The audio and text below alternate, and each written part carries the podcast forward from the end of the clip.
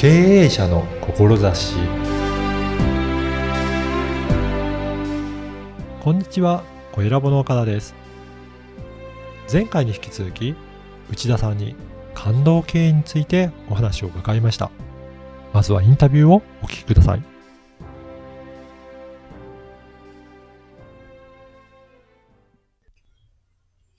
今回も前回に引き続いて感動経営コンサルタントの内田隆久さんにお話を伺いたいと思います。内田さん、今回もよろしくお願いいたします。よろしくお願いいたします。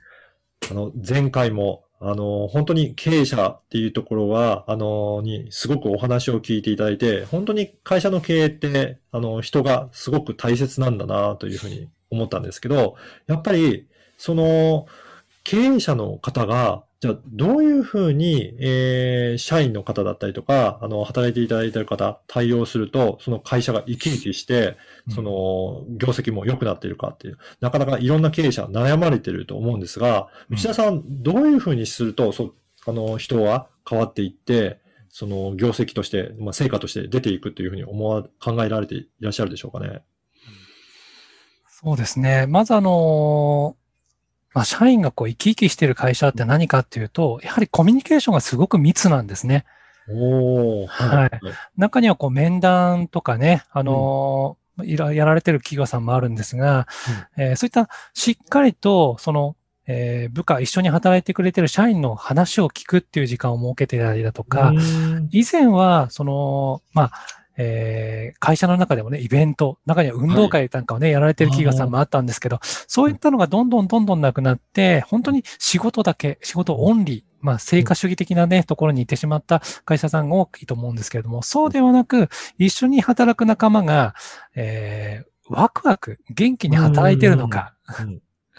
なんかこう、やりたいことができているのかっていうことを聞けてる会社さんとそうでない会社さんってすごい違いがあるなって思っております。そうなんですね。結構そういった、まあ仕事じゃないような、その、あの、社員の方と、そうやっていろいろ話して、コミュニケーションする時間って、やっぱりすごく大切なんですね。うん、なんか業績だけって成果出してるかどうか、それだけだと、あんまり結果的にはうまくいかなかったりすることもあるということですかね。そうですね。あの、実際、マネージャークラスのね、方なんかでも、お子さんがいたりだとか、はい、まあ、早く帰りたいのに、やっぱりこう早く帰れないっていうことが、やっぱり言えない職場ってすごく辛いんですよね。で、それがだんだん続いていってしまうと、その働きづらい、家族が応援してくれないから働きづらいとかってなってってしまって、やはり、えー、人がこう力を入れて働ける環境っていうものがどういう環境なのかっていうことを理解して、その環境を作るっていうことに、えー、取り組まれてる経営者とそうでない会社さんっていうのは大きな差がね、出てるなというふうに思います。うん。それもやっぱり本当に社員の方に聞いてみないと何を必要としているのかってやっぱりわからないですよね。うん。そうですね。そこをやっぱりしっかり聞けて、それを実践できてるかっていうのは、やっぱり大きな違いになるということですかね。うん、そうですね。今、今、あの、この、えー、時間のね、えー、例えば1時間とか2時間でもお休みが取れるだとか、はい、男性の育児休暇、なんかをね、あの、推進してたりとかしますけども、やはり今働いてる社員さんが求めてるか求めてないかで、余分な制度になってしまう可能性もあるわけですよね。なるほど。あの、はい、経営者が良かれと思って作っても、実際はそこを必要としてなかったってなると、あの、余計な制度だったっていうこともあり得るっていうことですね。そうですね。まあ、県だとか国が推進している制度もありますので、会社としてはこう取り入れている企業さんはと思うんですが、うん、やはり、えー、実際の社員の声を活かして、あのー、制度化している企業さんっていうのは、まあ、やっぱり社員さんが喜んで働いてくれてますよね。なるほど。あの、だとすると、そういった時間をなんか、あえて作るっていうこともアドバイスされたりするんですかね？あ、そうですね。もうその社員さんが生き生きと働くためにわざわざ営業時間を短くしたりだとか、おはい。はい。で、えー、実際にはですね、私がお世話になっている企業さんで、もう2時間ですか。で、逆に年間で言うと、もう15日間ぐらい営業日数増やし、うん、あの、減らした企業さんいらっしゃるんですよ。へえ、そうなんですね。うん、あの、えー、はじ、修行時間と終了時間を短くして、みんなが合同で朝礼ができるようにしたりだとか。おーはい。で、今まではサービス業なので、年末年始も、まあ本当に元旦しかお休みがない企業さんだったんですけども、はいもう三が日をお休みにしたりだとか。おーそうなんですね。はい。で、それで、うんそれで売り上げが下がったかっていうと、そうではないんですよね。逆に伸びてるんですよ。そうなんですね。なんか、経営者としては、売り、あの、営業日数減ると、売り上げが減って、余計苦しくなるんじゃないかって、結構怖かったりすると思うんですけど、はい。結果としてはやっぱり違うんですね。違いますね。それも社員さんの声からだとか、皆さんが、まあ、そこの会社はぬくもりを大切にしている会社さんなんですが、社員を大切にしていくっていう中で、やはり家族もお正月は一緒に過ごしたいよねっていう声からうん決断したんですよね。はあ、なるほど。じゃあ、そういったところを本当にし社員の方とやっぱりいろいろ話し合ってどういった制度がいいのか、本当にか、あの、使える制度なのかっていうところをやって決断して実行していった。そうするとやっぱり社員の方もうんだいぶ変わってくるっていうことなんですかね。変わってきますね。あの、私なんかがこう入らせていただくと、まあ、職場の中に委員会活動って作るんですね。はい。はい。改善委員会だとか、まあその 5S の委員会だとか、まあそのいろんな委員会をこう作っていったりするんですが、その中で自由闊達に社員がか、あの、えー意見を出せる。うんでそれを、まあ、えーボトムアップで上げていく。まあ、それをこう決断していくっていうような、えー運営が、時間がかかるんですけども、できるようになると、えー本当にその、社員が自分たちが必要としされている。で、なおかつ自分たちでこの会社を作っていくんだって意識が芽生えるんですね。うん。やっぱりかなり積極的に社員の方が、その経営というか、その企業のあの仕組みとかにも携わっていくっていうことは大切なんですかね？大切ですね。そこを、えー例えば正社員であったり、パートさんであったりだとかを区分しないということですね。なるほど。あ、そうなんです。そこはもうあえて、もう皆様同じようにはい。やっていただくっていうことなんですね。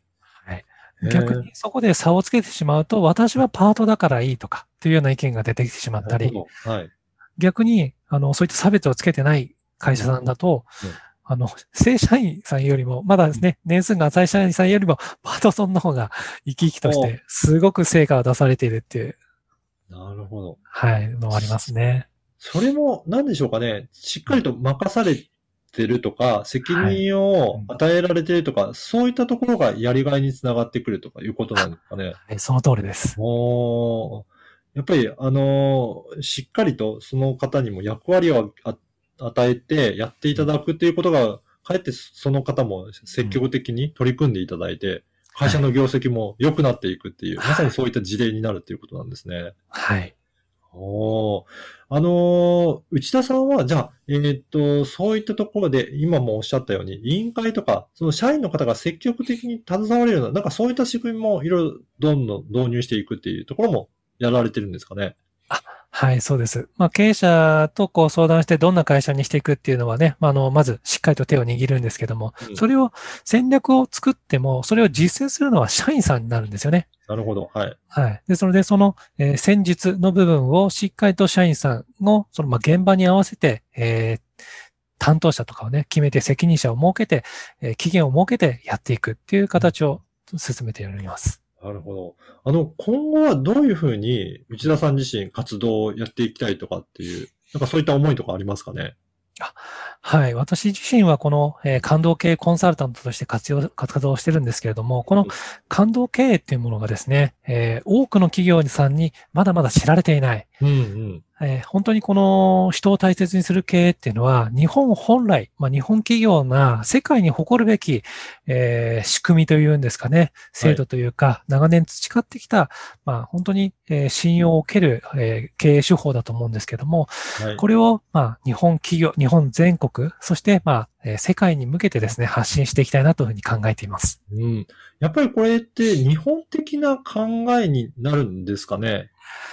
そうですね。あの、私のこの感動経営を、あの、えー作ったガリューという師匠はですね、まあ、はい。台湾の、まあ、後藤新平先生、日本、うん。台湾は、えー新日とね、有名、とても有名なんですけれども、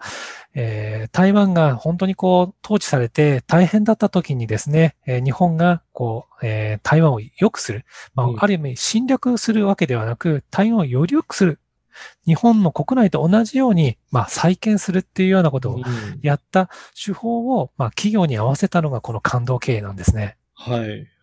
うん。だからやっぱりそれを、えっ、ー、と、まあ、いろんな会社さんに、まあ、世界中にも広めていって、はい、こういった、あのー、経営を、感動経営できるような企業さんを、まあ、今後も増やしていくっていう、はい、そういったことなんですね。はい。はい。えー、じゃあ、どういった、あのー、なんか取り組みとか、さ、他にもされてるでしょうかね？はい。えー、普段はですね、まあ、その、いい経営をするっていう企業さん同士の集まったですね、まあ、ベンチマーク勉強会とかもやってるんですが、はい。えー、年に一度、えー、その感動経営に、あの、取り組まれている企業さんの、まあ、あの、発表会がありまして、まあ、それが、感動経営コン、えーえー、感動物語コンテストというものが開催されます。うん、まあ、これがですね、YouTube チャンネルがありまして、それで、まあ、歴代のですね、映像とかもですね、配信しておりますので、はい、えぜひそれを、まあ、あの、ご覧いただけたらですね、具体的に会社がどんな風に変化していくのか、また、社員とその、ええー、まあ、お客様とのね、関係性がどんな風に良くなっていくのかっていうのは、イメージしていただくことができるんじゃないかなと思います。わかりました。ぜひそこの YouTube チャンネルの URL も掲載させていただきたいと思いますので、そこからチェックいただいてご覧いただければと思います。あの、前回と今回2回にわたって、えっ、ー、と、お届けししましたが、あの、ぜひ内田さんのところに興味あるという方はチェックいただければなと思います。はい。今回と前回に引き続きて、えー、感動経営コンサルタントの内田隆久さんにお話を伺いました。2回にわたりどうもありがとうございました。ありがとうございました。いかがだったでしょうか？営業日数を減らしても従業員とのコミュニケーションをしっかりとることで業績を伸ばし売り上げを増やしたというお話はとても印象的でしたそれだけ従業員とのコミュニケーションは大切で一人一人の可能性を引き出しやる気を見いだしていけば企業はもっと良くなるんだなと思いましたもっと詳しく聞きたい方は是非内田さんに問い合わせてみてくださいそしてコエラボでは内田さんのような志を持った経営者の方を募集しています。ご出演を希望される方は、声ラボホームページからお申し込みください。あなたの志をインタビューいたします。ではまた次回。